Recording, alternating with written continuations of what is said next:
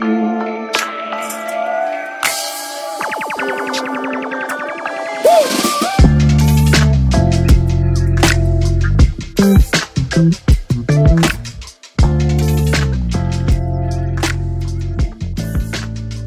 back to all our listeners and viewers to the Phenom Hoops Coaches Corner, uh, bringing you another episode here. Before we get started, just want to let everybody know to make sure uh, to subscribe to our podcast as well as our YouTube page.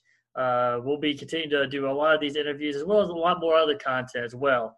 Uh, but we got another special guest coming in here. First, I would just want to introduce Rick, uh, founder and president of uh, Phenom Hoops. Rick, how are you doing today? Doing good, thank you, Patrick.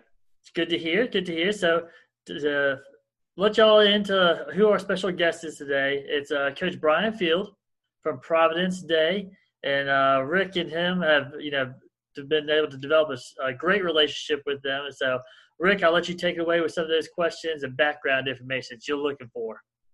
Okay, thank you very much. Thanks, Coach, for coming on today. Um, Coach, you graduated from Providence Day, and when you graduated, you went to a small division school team, um, Sewanee University. Some people know it as University of the South. What was your experience going to a D3 school? You know, for me, I, I absolutely loved it. It was fantastic. We um, an experience that that I will treasure for my the rest of my life. It, it, you know, that was the level that was right for me. Um, and I went and and we had some success while I was there, not because of me on the court, but we had a good team. We played in two NCAA tournaments. Um, uh, the team from my junior year was just inducted into the college's Hall of Fame uh, this this past fall, and we all got back together, and it was it was like we hadn't missed twenty some odd years together. We uh, we had a blast, and so that was. My advice to, to my players is always find the right level for you. It's not just about getting to the Division One level. Um, go where where it's a great fit academically.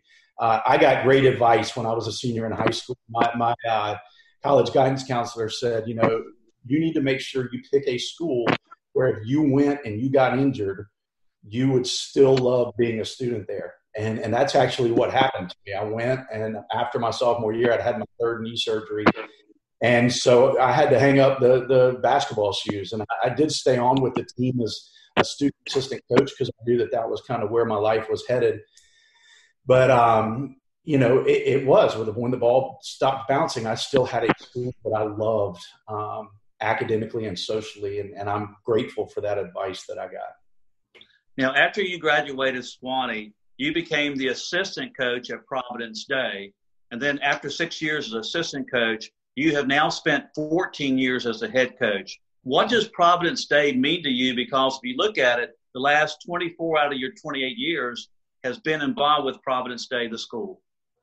Yeah, Providence Day, it's it's my family. It really is my home. Um, I grew up there. My family started there in 1973 when my sister started as a student. Um, my mom taught there for over 25 years. Um, right now, it's it's there's a a, lot, a big family tree that goes through there. But I, I've been there now 20 years as a teacher. I was there 13 years as a student. My wife teaches there. My kids go to school there. My sister teaches there. My brother-in-law teaches there um, it is it's a, just a wonderful place and it brings me a, a, lot of pride to get to represent our school on the basketball court as the as the head of our pro, basketball program and uh, it's a place that I love. I, I, consider myself so blessed because I get to wake up in the morning and go do what I love, right? people that I love at a place that I love, and you can't ask for anything better than that. I, I really have been very fortunate. Now, when you were playing at the high school level and also the collegiate level, when did you decide that you want to become a basketball coach?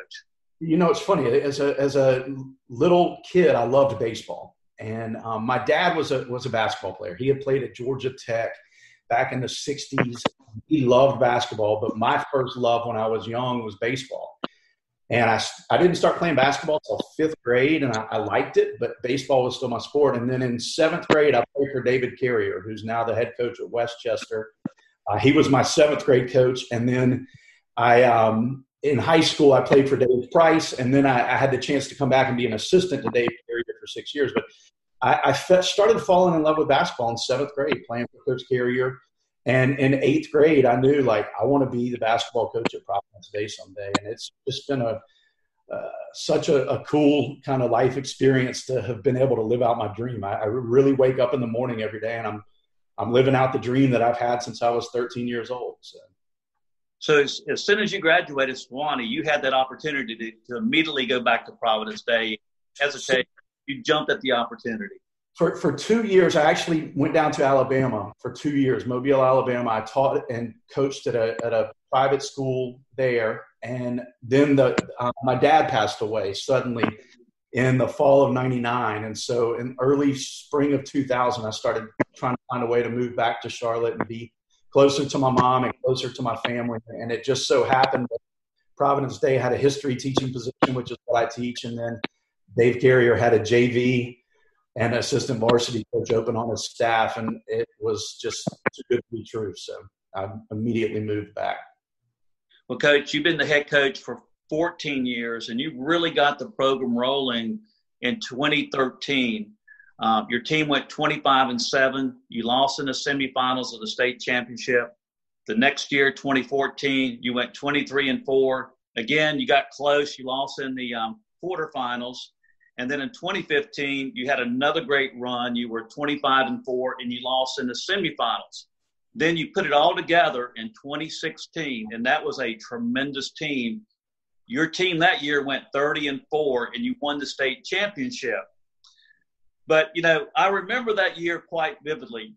Um, you know, we had our national high school showcase at um, Forsyth Country Day in Lewisville, and you had a young man by the name of Grant Williams who called me up and said, "Coach, who's in the event?" And I told him, and he goes, I want to play the best teams there are. And the first night, you guys played Oak Hill. Second night, you played Mountain Mission, and you, you went home 0 and 2.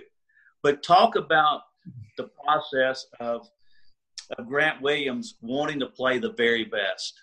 Yeah, that's uh, that's just how Grant's wired, um, and and and that's how I'm wired too. And and you know, it's it's uh, Langston Wertz, whose son Trey for me, but it's also a great friend and a, and a uh, great basketball mind and voice for the city of Charlotte. Um, would always call me and give me a hard time. He'd say, "Why are you scheduling the schedule that you do?" And it, it, was twofold. One, I think iron sharpens iron, and so right. uh, you know we we had aspirations to, to try to be a national level team, and so the way I believe we do that is go out and play the best. If you want to be recognized as a top team in the state or in the nation, you you've got to go play them and see where the where the chips fall. And I've I've never been one who's concerned with what my record is. My my assistant coaches who are incredible have been with me um, for a long time. Jonathan McIntyre has been my assistant for 14 years, and uh, they make so much fun of me because I never ever know what our record is. All I know is how did we play the night before? How did we play in practice? Um, and so Grant, you know, we kind of fed off each other. And, and I, I, you know, used to get on Grant because he he only wanted to play the best. Right. And in high school, his maturity level at that time, Grant's super young for his grade. And he's still like, if it was a big opponent like an Oak Hill, Grant was ready to run through a brick wall to play it. And then if it was somebody who maybe he didn't think was as good, we had to motivate Grant, and I think he he got a lot better by his senior year. But then I think that's something that transformed him at the collegiate level was learning how to to not turn it on and off, but to play as hard as he can uh, for the entire game, and and um, that was something we always talked about. But you know, Grant was wired that way. Really, that whole team was wired that way. They they wanted to play the best, and we started 0 and 2, and then uh, we won I think 30 of our 20 30 of our next 31 games. So I remember you, say, you lost a close one at your Chick Fil A to Greenforest, and I think they hit a buzzer beater from half court. You two hit the shot, and they ended up winning by one, and then you lost in the national championship to Montverde. But I have another interesting Grant Williams story. Is I remember, you know, he's a high academic kid, and at the time, Mike Schrage, who is now the coach at Elon, was at Stanford at the time, and he was recruiting um, Grant. And I remember the game that you were playing Greensboro Day at Greensboro Day, and it was a close game. Grant didn't have his very best game, and as a matter of fact, he had a chance to win the game on a um, dunk at the end and missed a dunk. Yeah.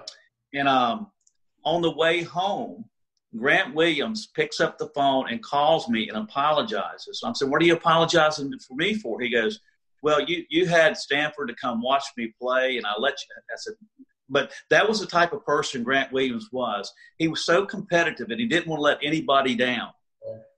Yeah, that's right. He he um he loved to compete, and and he led with our team with that. You know, guys like Devon Dotson and Trey Wertz and Isaac Johnson, Josh Howard, they all were wired that same way. And when you've got kids that love to compete at a high level and they don't want to disappoint each other, you've got a recipe to have a a, a pretty special team. And and that's what we we ended up having. And and that that's just you know that speaks to who Grant was, but it it's who Grant still is. You know he. uh he flew home from Boston a couple weeks ago because the city was on lockdown and the next day was texting, "Hey, coach, can I come sit and on the back porch and visit with you?" And you know, we we made sure we stayed far apart, but we uh, we had a, a three hour conversation where he's just sitting there. Talking. He's just a he's a he's a really impressive young man, and I'm proud to see that with all the success he's had and the accolades that he's won, that it hasn't changed who he is as a person. Well, I'm sure he had a great foundation with his parents and also a great foundation with his high school coach at Providence Day. But talking about that starting five, that was an amazing group. You had Grant Williams, went to Tennessee, now in the NBA. You had Devon Dotson, who's at Kansas, and they were the odds on favorite to win the national championship this year. Isaac Johnson, who I really liked him, he was a track star, um, had a great career at Appalachian State. You had Josh Howard, who went to Brown and then you also had Trey Wertz, who at the time was no one was really talking about him, but had a great two years at Santa Clara. Just recently transferred to Notre Dame. Um, you had an amazing. It's a who's who high school lineup. Did you ever have any idea that this group would achieve such success at the collegiate level and beyond? You know, um, it's interesting. If you had said, would you predict Grant to be a first round draft pick and uh, playing significant minutes as a rookie for the Celtics. I, am not going to lie and tell you I predicted that. No, I, I, thought Grant had a chance to play after college for sure, but um, he just went and took took it to the next level. Um, and, and as all those guys have done, you know, Devon obviously has had a ton of success at Kansas and appears to be a, a NBA draft pick this year. Um, Isaac Johnson uh, scored a thousand points and, and was just shy of a thousand rebounds at, at, App State. Had an unbelievable four years. Josh Howard went and started right away at Brown as a freshman. In fact, all of those guys went and started right away at their colleges. And uh, and obviously Trey has had just a great run. You know, Trey uh, had an unbelievable state championship game. Almost had a triple double in that game um, when Devon went out for, with foul trouble. And so we just had guys who, A, as we already talked about, they love to compete. B, they did not care who scored points. They only cared about winning. And we had, I think, all of them averaged between 13 and 17 points. In fact, Grant averaged, he took four less shots as a senior than he had as a junior and averaged less points. But he knew that's what he had to do in order for us to, to achieve the highest level. And that is that's rare with high school kids these days. It's all about how many points did I get, how many Twitter, you know, mentions did I get, and and they did not care about that. They were just about winning. And so, from that perspective, yeah, I thought those kids, you know, obviously were used to playing high level basketball. We're going to have a chance to compete for some great college programs.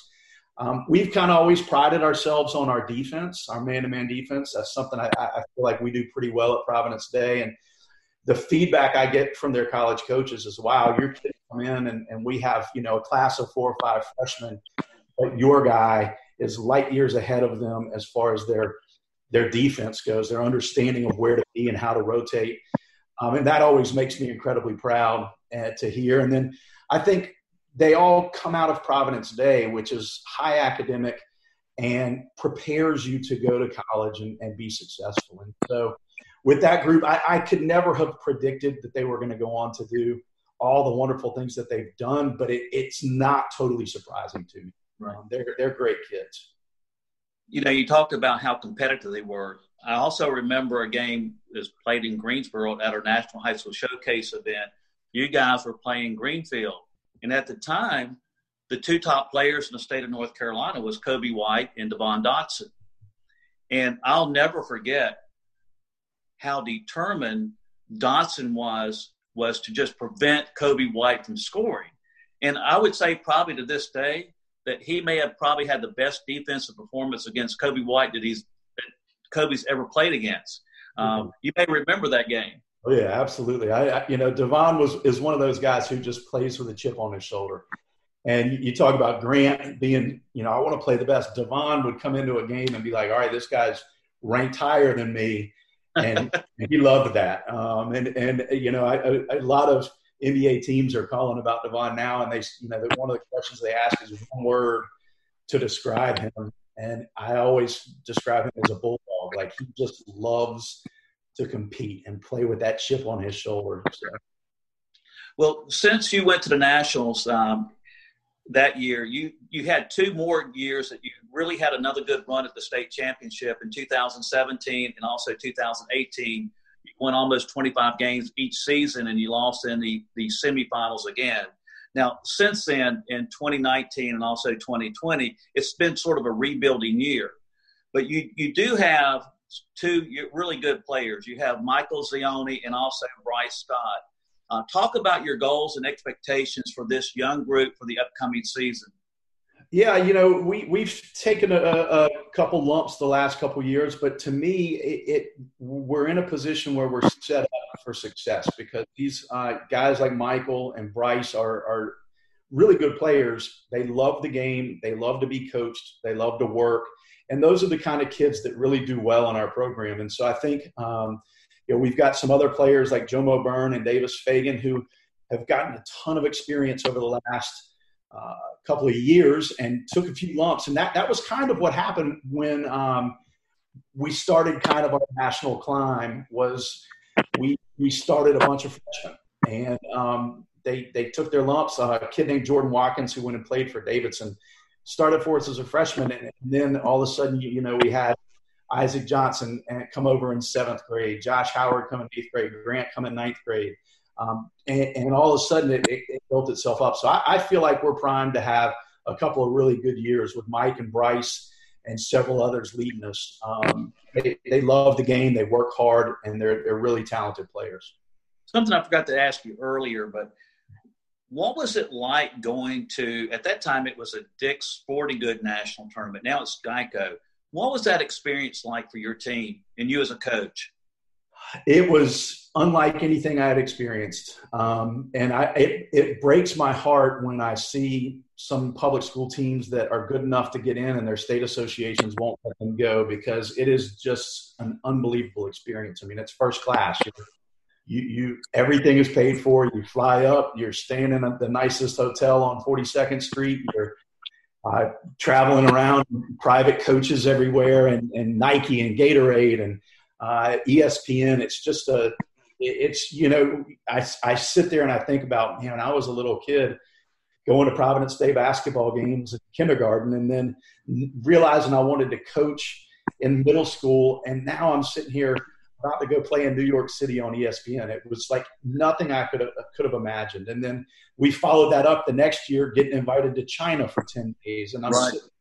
standing on the Great Wall with tears coming down my face, like, this isn't supposed to happen to high school players and coaches. And I, you know, we always talk about keeping things into perspective and that understanding how truly blessed we were to get those opportunities and uh, great players and, and, and great role models on our campus. All those guys were, and it was neat to get to share all of that with them and to have those memories that we'll be talking about 30 years from now. Let's talk about the competitive nature of the NCISAA and especially your conference. Um, yeah. Just to tell you how loaded it is, of course, Cannon won the state championship this year, and they beat out a very good Charlotte Latin team. It was a you know came down to the very wire. But you have Che Roth at at Cannon. You have Chris Berger at Charlotte Latin. You got Shonn Brown at Charlotte Christian. Um, now you got Marty Pierce at Covenant Day. Um, you know, there's going to be a coach to be selected at um, Charlotte Country Day. But your conference is super competitive. But the most important thing is the quality of coaches that you have to go against day in, day out. yeah, it leads to a lot of sleepless nights in January and February trying to figure out how to prepare for such well coached teams with such talented kids. And it's fun. You know, we we all want to beat each other, and uh, we we are all very competitive against each other. And uh, but at the same time, we're all on a text chain together when we have our conference meetings. They're cordial and fun, and so it's. Uh, I just feel again very very fortunate to have such good coaches across the state, particularly in Charlotte, who who um, you know they, they make you bring your A game every night. And you know we had a we had a run back during that time, and I, I, I won't know the numbers exactly, but we we won close to 50 conference games in a row, and you're just like God, you're scratching scratching your head on how that happened. But it, it, that talks about I think how good we were at the time, but but it's it's just getting better and better in Charlotte, and the coaches here are, are phenomenal. So, define a Brian Field coach team at Providence Day. Uh, hopefully, they're they're um, we start off in the classroom. They're they're great students who are role models on our campus. One of the things I loved about being the coach at PDS is there's there's five year olds walking around our campus and and so when our players are out and all you know they, they, everybody on campus knows who the basketball players are and so we we talk a lot about being a role model in our community and and being not just a basketball player but being a student being a good friend acting the right way towards your teachers. And so that would be the first thing is is represent our program the right way. And then i think on the court uh, we want you to love competition. Um, and that's that's practices as well as games. And um, you know, the players who seem to do the best in our system are the ones who kind of have a I'm gonna put my hard hat on, and uh, when we when we walk onto the practice court for two hours, we're there to get better. And uh, you know, to to have such talented players as that we've had come through our program, they've also loved to work hard, and they've also bought into being a great role model on our campus. And and that's what it takes to be successful. And I, I think if you look across the board at a, a team, um, we're going to be defensive minded first. We want to we want to guard people, and then um, in a perfect world, we love to run. And when you've got a point guard like a Devon Dotson, you can run pretty well with that that kind of team. So, uh, um, but but uh, that's that's that's it. Tough tough nosed, um, love to compete, respect everyone, but fear fear nobody. What is your one defining moment as a coach at Providence Day? Oh gosh, I, I'd have to say winning the state championship. Um, you know, as cool as it is to have been at the Great Wall and to be at Dick's Nationals, which is you know just unbelievable. Um, as neat as it was the day that the athletic director at the time, Barbara Fricke, called me to tell me that they had selected me as the coach. Like those were amazing memories, but being able to celebrate that state championship um, over High Point Christian with my assistants, with my family. My mom was there, my sister, my brother, my wife, my kids. It just it was it was a moment I will always cherish. Well, the game of basketball in North Carolina is is probably as good as it gets anywhere. Um, the passion in the state. Um, I've often said that basketball is a second religion in North Carolina as good as it is, do you think that the state of North Carolina just needs a shot clock? I'm all for it. We've been fortunate to play in your events that have have folk um, that have had one. We when we were in New York, we played with one. When we were in China, we played with a 24 second clock because we were on FIBA rules. Um, and in all of those settings, I think we had one shot clock violation. Um, and it was because Montverde was pretty darn tough to score on at Dick's Nationals. But um, I'm all for it. I, I, like the fact that it makes you play out the end of the game. I, I'm also aware of the challenges that come into play with with buying the equipment and the cost of you know operating it. But uh, I do think, considering the fact that you know we are recognized as being one of the top basketball states, in my opinion, the top basketball state in the country we should be at the forefront of that, not not trailing everybody else. Yeah, and we've used the shot clock at a lot of our events, and it, it really is amazing that you don't have that many shot clock violations, but it does reward the teams who are better defensively because it puts the pressure on the offense. I think the shot clock where it really is fun is at the end of the game situations. Um, I think sometimes I've seen situations where coaches may have a lead and they they pad the you know they have the lead and they're going to pad it they're going to milk time off the clock and before you know it they they they lose their momentum. But I've seen teams that maybe had that six, eight, ten point lead with four minutes to go, but they're still forced to run their offense. But it seems like when they do that, those teams end up winning anyway. So I think sometimes that's the situation that I see a shot clock is going to be great is at the end of the game situations, at the end of a quarter, you know, who's going to get the ball at the next possession, those type of things. But I would love to see a shot clock in North Carolina. I think it would add a lot of interest, especially in the close games down the stretch. I, I agree 100%. Well, Coach, um, you know, we want to say thank you for coming on. Um, you've done a remarkable job at, at Providence Day. Um, we're going to have Providence Day in several of our events, scholastic events when the season starts. We're going to have you at the um, Carmel Tip Off Classic, and we're also going to be doing the the Charlotte um, pre-Christmas event, the 21st, 22nd, 23rd. We're going to do some public versus privates, you know, matchups. It should be very intriguing and interesting to the public. And um, we just want to say good luck to you this season, and um, thank you for coming on today. Thank you for having me. We, we love being a part of your events. We're looking forward to next year, and I, I'm humbled and, and appreciate the fact that you uh, have me on today. So thank you. Thank you.